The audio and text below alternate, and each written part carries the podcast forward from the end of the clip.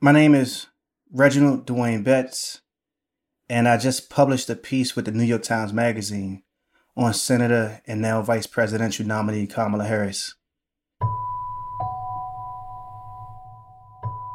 When I started working on this profile of the senator, I imagined that um I had something to say because when I was 16, I went to prison. Did nine years, came home. So I thought trying to talk about her work as a prosecutor, where her whole career started, I thought that my experiences gave me an in.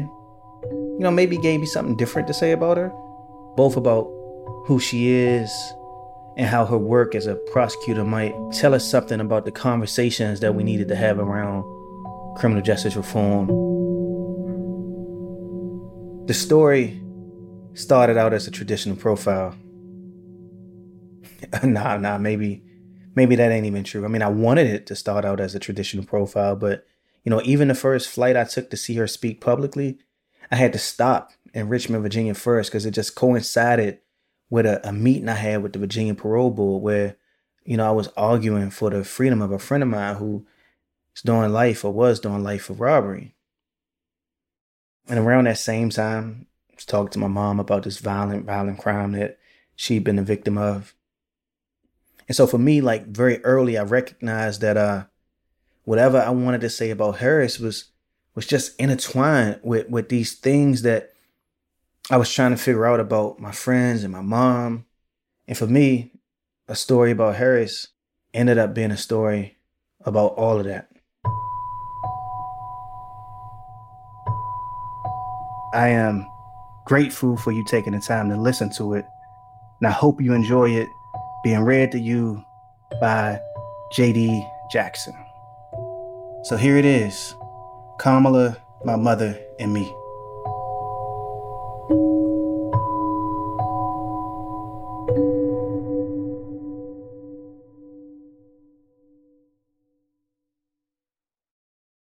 3M is using science and innovation to help the world respond to COVID 19 and taking action to support communities in the fight. Since the outbreak, 3M has responded with cash and product donations, including surgical masks, hand sanitizer, and respirators through local and global aid partners. In addition, 3M plants are running around the clock, producing more than 95 million respirators per month in the U.S. Learn how else 3M is helping the world respond to COVID-19. Go to 3m.com/covid. 3M Science. Applied to life.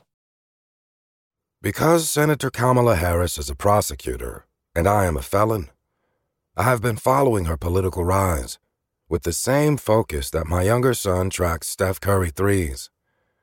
Before it was in vogue to criticize prosecutors, my friends and I were exchanging tales of being railroaded by them. Shackled in oversized green jail scrubs, I listened to a prosecutor in a Fairfax County, Virginia courtroom tell a judge that in one night, I'd single handedly changed suburban shopping forever. Everything the prosecutor said I did was true. I carried a pistol, carjacked a man, tried to rob two women. He needs a long penitentiary sentence, the prosecutor told the judge. I faced life in prison for carjacking the man. I pleaded guilty to that, to having a gun, to an attempted robbery. I was 16 years old. The old heads in prison would call me lucky for walking away with only a nine year sentence.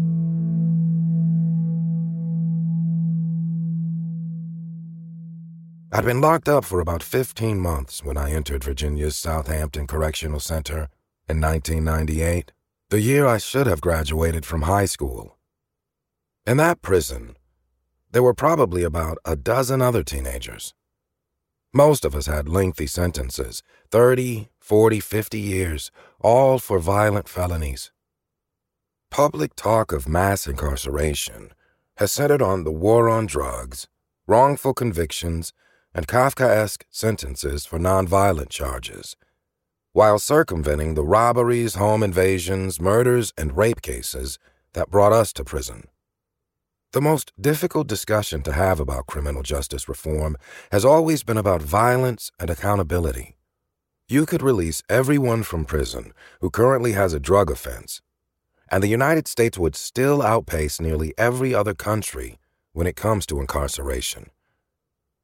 According to the Prison Policy Institute, of the nearly 1.3 million people incarcerated in state prisons, 183,000 are incarcerated for murder, 17,000 for manslaughter, 165,000 for sexual assault, 169,000 for robbery, and 136,000 for assault. That's more than half of the state prison population.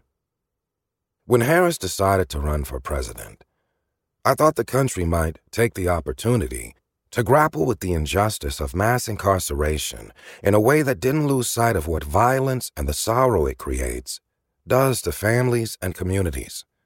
Instead, Many progressives tried to turn the basic fact of Harris's profession into an indictment against her.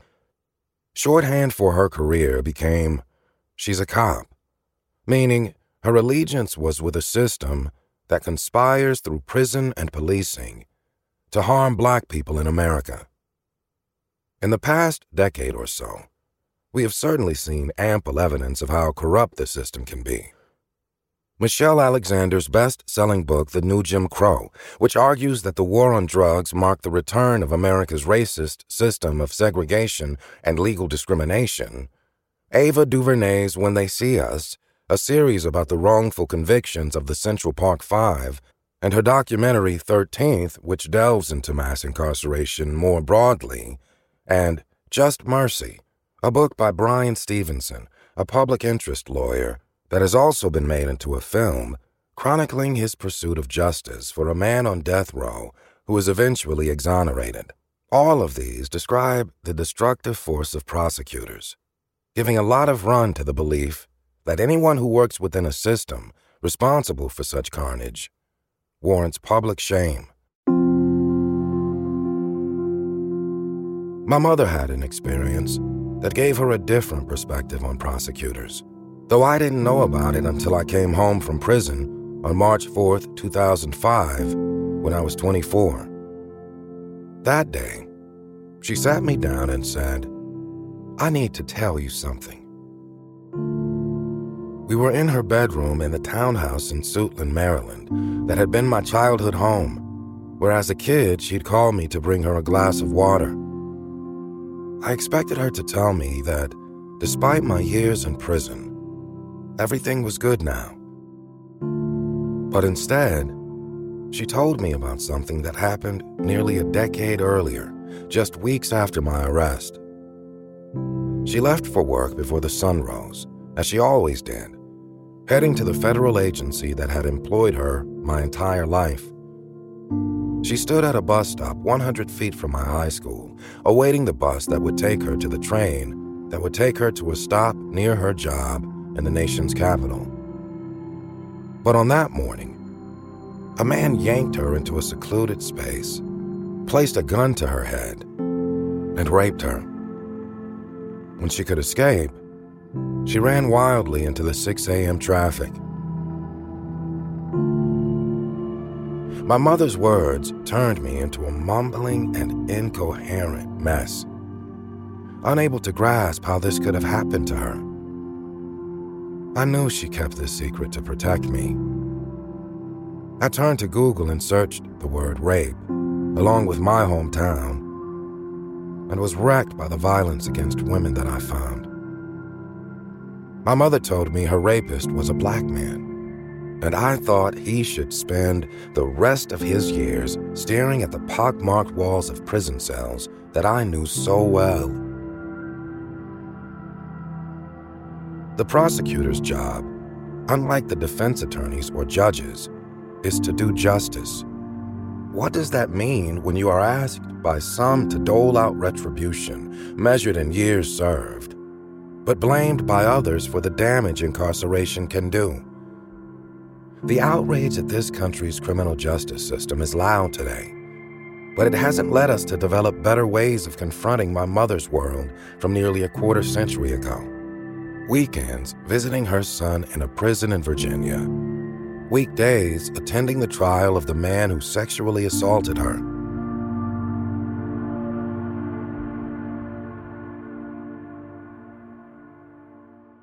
We said goodbye to my grandmother in the same Baptist church that, in June 2019, Senator Kamala Harris, still pursuing the Democratic nomination for president, went to give a major speech about why she became a prosecutor.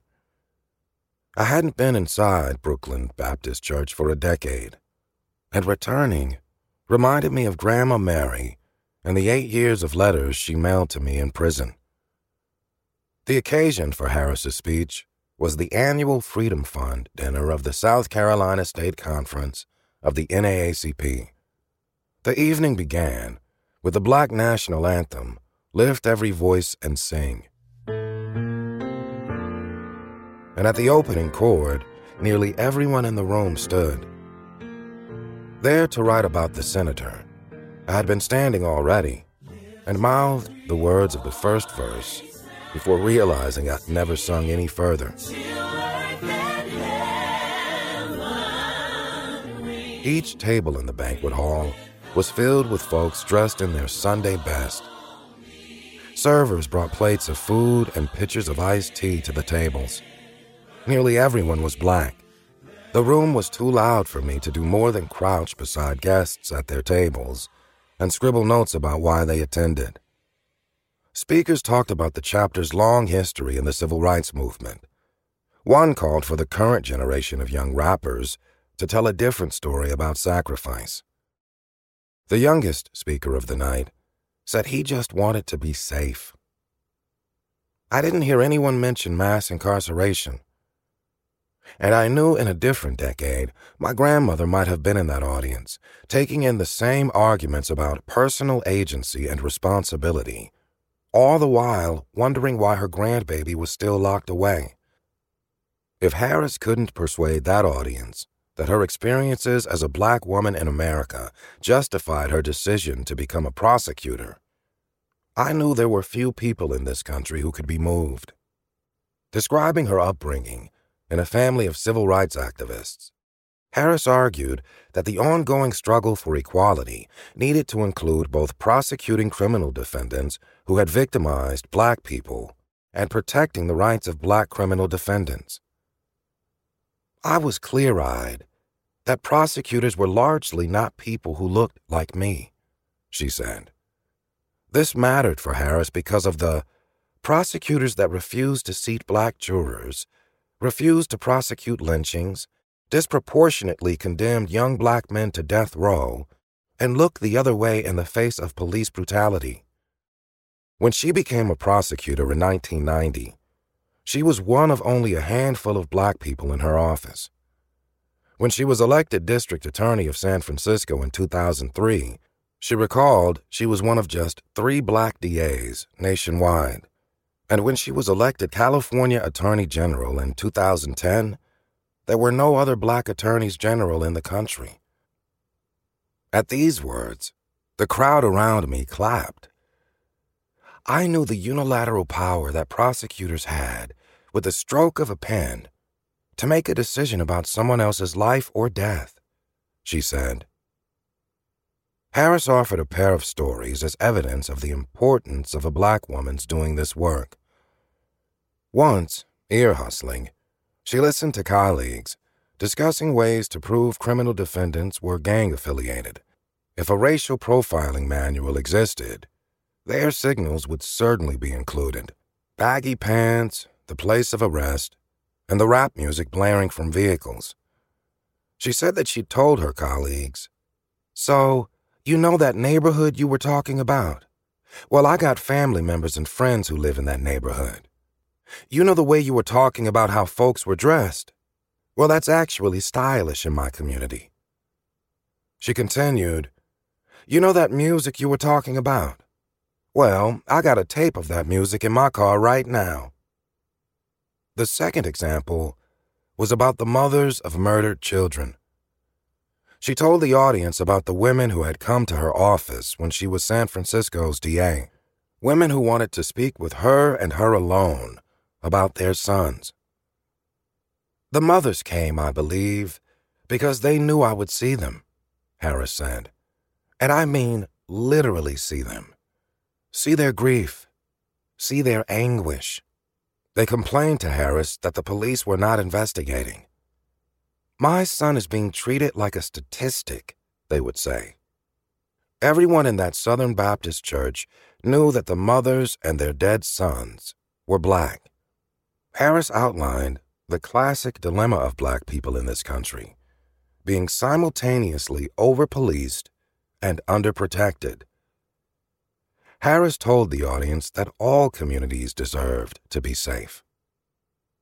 Among the guests in the room that night whom I talked to, no one had an issue with her work as a prosecutor.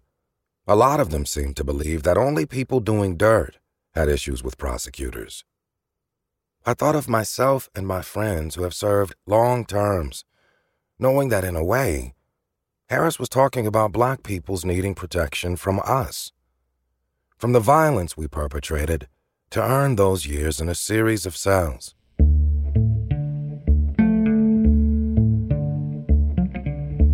Harris came up as a prosecutor in the 1990s when both the political culture and popular culture were developing a story about crime and violence that made incarceration feel like a moral response. Back then, films by black directors New Jack City, Menace to Society, Boyz n the Hood, turned black violence into a genre where murder and crack dealing were as ever present as black fathers were absent. Those were the years when Representative Charlie Rangel, a Democrat, argued that we should not allow people to distribute this poison without fear that they might be arrested and go to jail for the rest of their natural life. Those were the years when President Clinton signed legislation that ended federal parole for people with three violent crime convictions and encouraged states to essentially eliminate parole, made it more difficult for defendants to challenge their convictions in court, and made it nearly impossible to challenge prison conditions. Back then, it felt like I was just one of an entire generation of young black men learning the logic of count time and lockdown.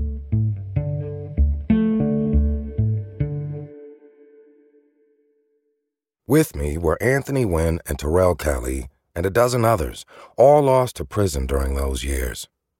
Terrell was sentenced to 33 years for murdering a man when he was 17, a neighborhood beef turned deadly. Home from college for two weeks, a 19 year old Anthony robbed four convenience stores.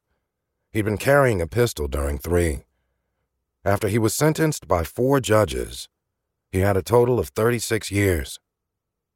Most of us came into those cells with trauma, having witnessed or experienced brutality before committing our own. Prison, a factory of violence and despair, introduced us to more of the same. And though there were organizations working to get rid of the death penalty and mandatory minimums, bring back parole, and even abolish prisons, there were few ways for us to know that they existed. We suffered, and we felt alone. Because of this, sometimes I reduce my friends' stories to the cruelty of doing time. I forget that Terrell and I walked prison yards as teenagers, discussing Malcolm X and searching for mentors in the men around us. I forget that Anthony and I talked about the poetry of Sonia Sanchez, the way others praised DMX. He taught me the meaning of the word patina and introduced me to the music of Bill Withers. There were Luke and Fats and Juvie, who could give you the sharpest edge up in America with just a razor and comb. When I left prison in 2005, they all had decades left. Then I went to law school and believed I owed it to them to work on their cases and help them get out. I've persuaded lawyers to represent friends pro bono, put together parole packets, basically job applications for freedom letters of recommendation and support from family and friends, copies of certificates attesting to vocational training, the record of college credits. We always return to the crimes to provide explanation and context. We argue that today each one little resembles the teenager who pulled a gun. And I write a letter, which is less from a lawyer and more from a man remembering what it means to want to go home to his mother. I write, struggling to condense decades of life in prison into a 10 page case for freedom. Then I find my way to the parole board's office in Richmond, Virginia, and try to persuade the members to let my friends see a sunrise for the first time. Juvie and Luke have made parole. Fats, represented by the Innocence Project at the University of Virginia School of Law, was granted a conditional pardon by Virginia's governor, Ralph Northam. All three are home now, released just as a pandemic would come to threaten the lives of so many others still inside. Now free, they've sent me text messages with videos of themselves hugging their mothers for the first time in decades, casting fishing lines from boats drifting along rivers they didn't expect to see again, enjoying a cold beer that isn't contraband. In February, after 25 years, Virginia passed a bill making people incarcerated for at least 20 years for crimes they committed before their 18th birthdays eligible for parole. Men who imagined they would die in prison now may see daylight.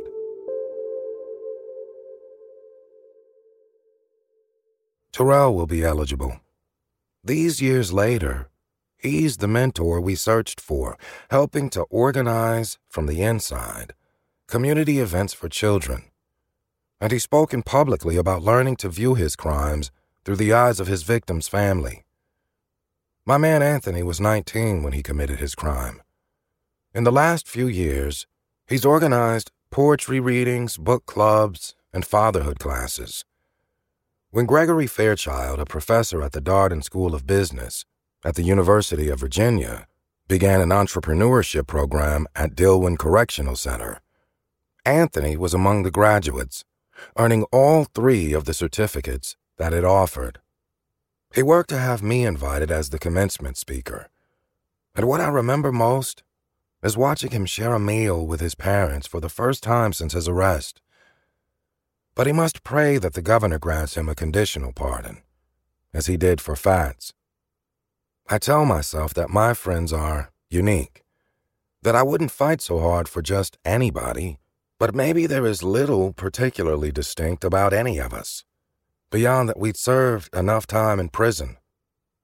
There was a skinny, light skinned 15 year old kid who came into prison during the years that we were there. The rumor was that he'd broken into the house of an older woman and sexually assaulted her. We all knew he had three life sentences. Someone stole his shoes. People threatened him. He'd had to break a man's jaw with a lock and a sock to prove he'd fight if pushed. As a teenager, he was experiencing the worst of prison. And I know that had he been my cellmate, had I known him the way I know my friends, if he reached out to me today, I'd probably be arguing that he should be free. But I know that on the other end of our prison sentences, was always someone weeping. During the middle of Harris's presidential campaign, a friend referred me to a woman with a story about Senator Harris that she felt I needed to hear. Years ago, this woman's sister had been missing for days, and the police had done little. Happenstance gave this woman an audience with then Attorney General Harris. A coordinated multi city search followed the sister had been murdered. Her body was found in a ravine. The woman told me that Kamala understands the politics of victimization as well as anyone who has been in the system, which is that this kind of case, a 50 year old black woman gone missing or found dead, ordinarily does not get any resources put toward it. They caught the man who murdered her sister, and he was sentenced to 131 years. I think about the man who assaulted my mother, a serial rapist, because his case makes me struggle with questions of violence and vengeance and justice. And I stop thinking about it. I am inconsistent. I want my friends out, but I know there is no one who can convince me that this man shouldn't spend the rest of his life in prison. My mother purchased her first single family home just before I was released from prison. One version of this story is that she purchased the house so that I wouldn't spend a single night more than necessary in the childhood home I walked away from in handcuffs. A truer account is that by leaving Suitland, my mother meant to burn the place from memory. I imagined that I had singularly introduced my mother to the pain of the courts. I was wrong. The first time she missed work to attend court proceedings was to witness the prosecution of a kid the same age as I was when I robbed a man. He was probably from Suitland, and he'd attempted to rob my mother at gunpoint. The second time, my mother attended a series of court dates involving me, dressed in her best work clothes, to remind the prosecutor and judge and those in the courtroom that the child facing a life sentence had a mother who loved him. The third time, my mother took off days from work to go to court alone and witness the trial of the man who raped her and two other women. A prosecutor subpoena forced her to testify and her solace came from knowing that prison would prevent him from attacking others. After my mother told me what had happened to her, we didn't mention it to each other again for more than a decade. But then in 2018, she and I were interviewed on the podcast Death, Sex, and Money. The host asked my mother about going to court for her son's trial when he was facing life. I was raped by gunpoint, my mother said. It happened just before he was sentenced. So when I was going to court for Dwayne, I was also going for a court trial for myself. I hadn't forgotten what happened, but having my mother say it aloud to a stranger made it far more devastating. On the last day of the trial of the man who raped her, my mother told me the judge accepted his guilty plea. She remembers only that he didn't get enough time. She says her nose began to bleed. When I asked her what she would have wanted to happen to her attacker, she replied that I'd taken the deputy's gun and shot him.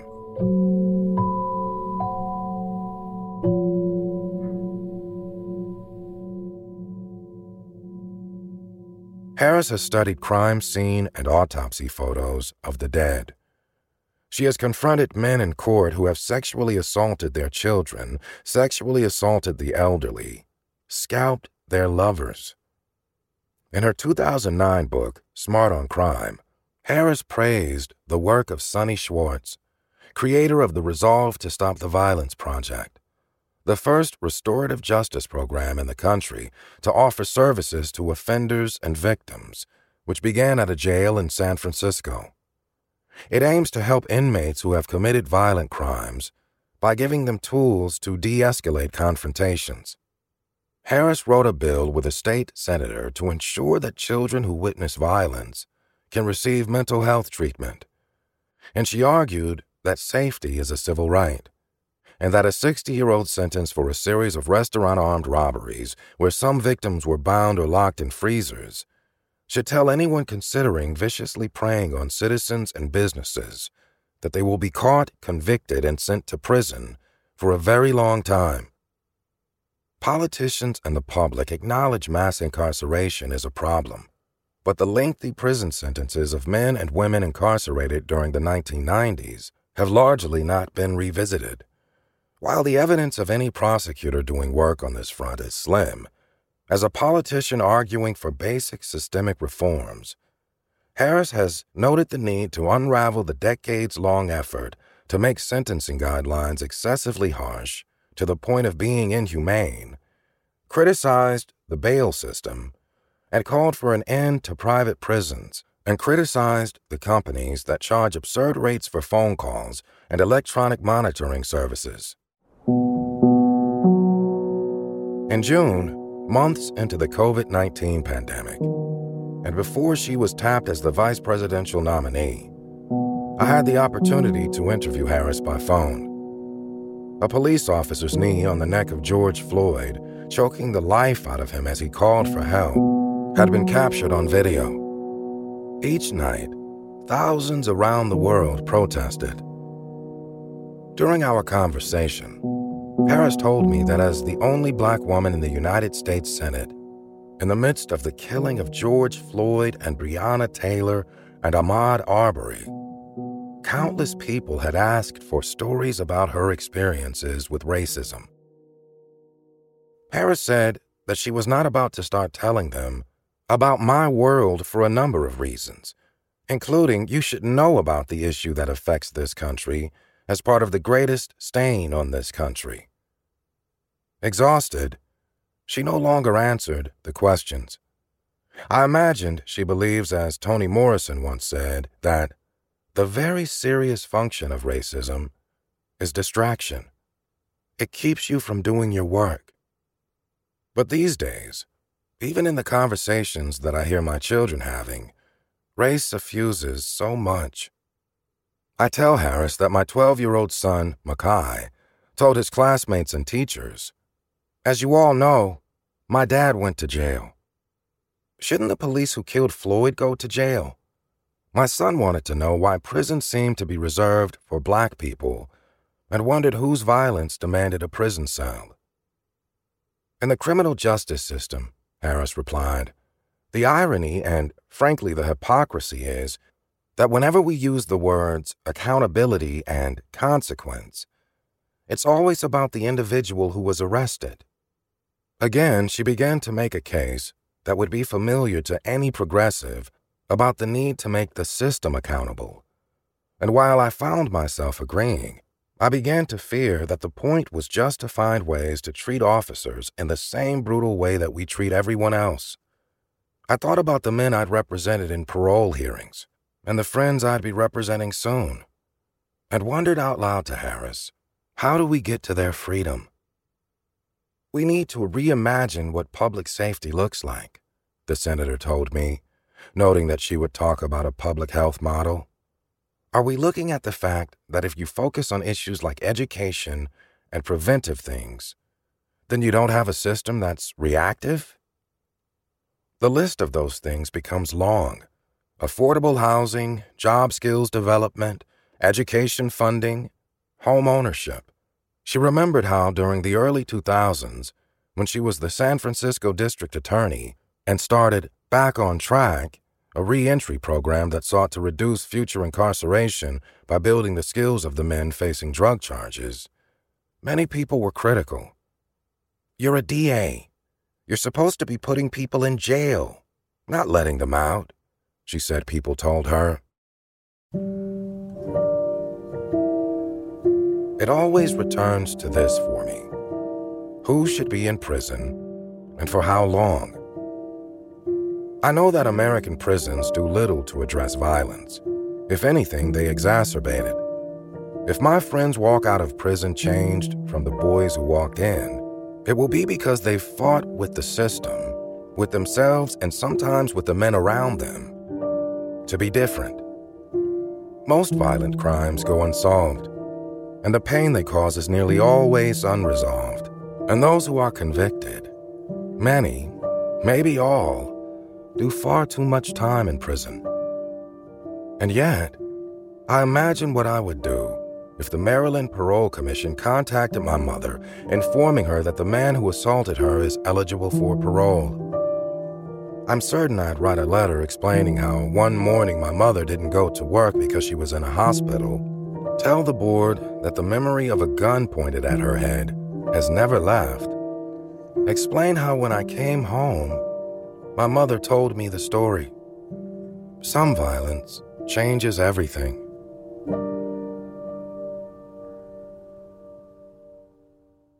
The thing that makes you suited for a conversation in America might be the very thing that precludes you from having it. Terrell, Anthony, Fats, Luke, and Juvie have taught me that the best indicator of whether I believe they should be free is our friendship. Learning that a black man in the city I called home raped my mother taught me that the pain and anger for a family member can be unfathomable. It makes me wonder if parole agencies should contact me at all. if they should ever contact victims and their families. Perhaps if Harris becomes the vice president, we can have a national conversation about our contradictory impulses around crime and punishment. For three decades, as a line prosecutor, a district attorney, an attorney general, and now a senator, her work has allowed her to witness many of them. Prosecutors make a convenient target. But if the system is broken, it is because our flaws more than our virtues animate it. Confronting why so many of us believe prisons must exist may force us to admit that we have no adequate response to some violence. Still, I hope that Harris reminds the country that simply acknowledging the problem of mass incarceration does not address it any more than keeping my friends in prison is a solution to the violence and trauma that landed them there.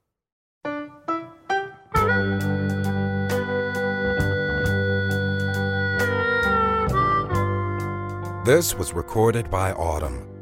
Audm is an app you can download to listen to lots of audio stories from publishers such as The New York Times, The New Yorker, Vanity Fair, and The Atlantic.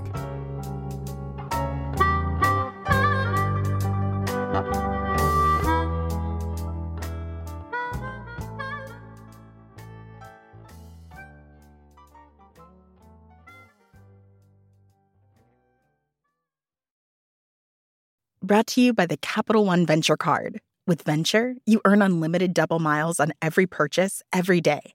And you can use those miles toward travel expenses like flights, hotels, rental cars, and more.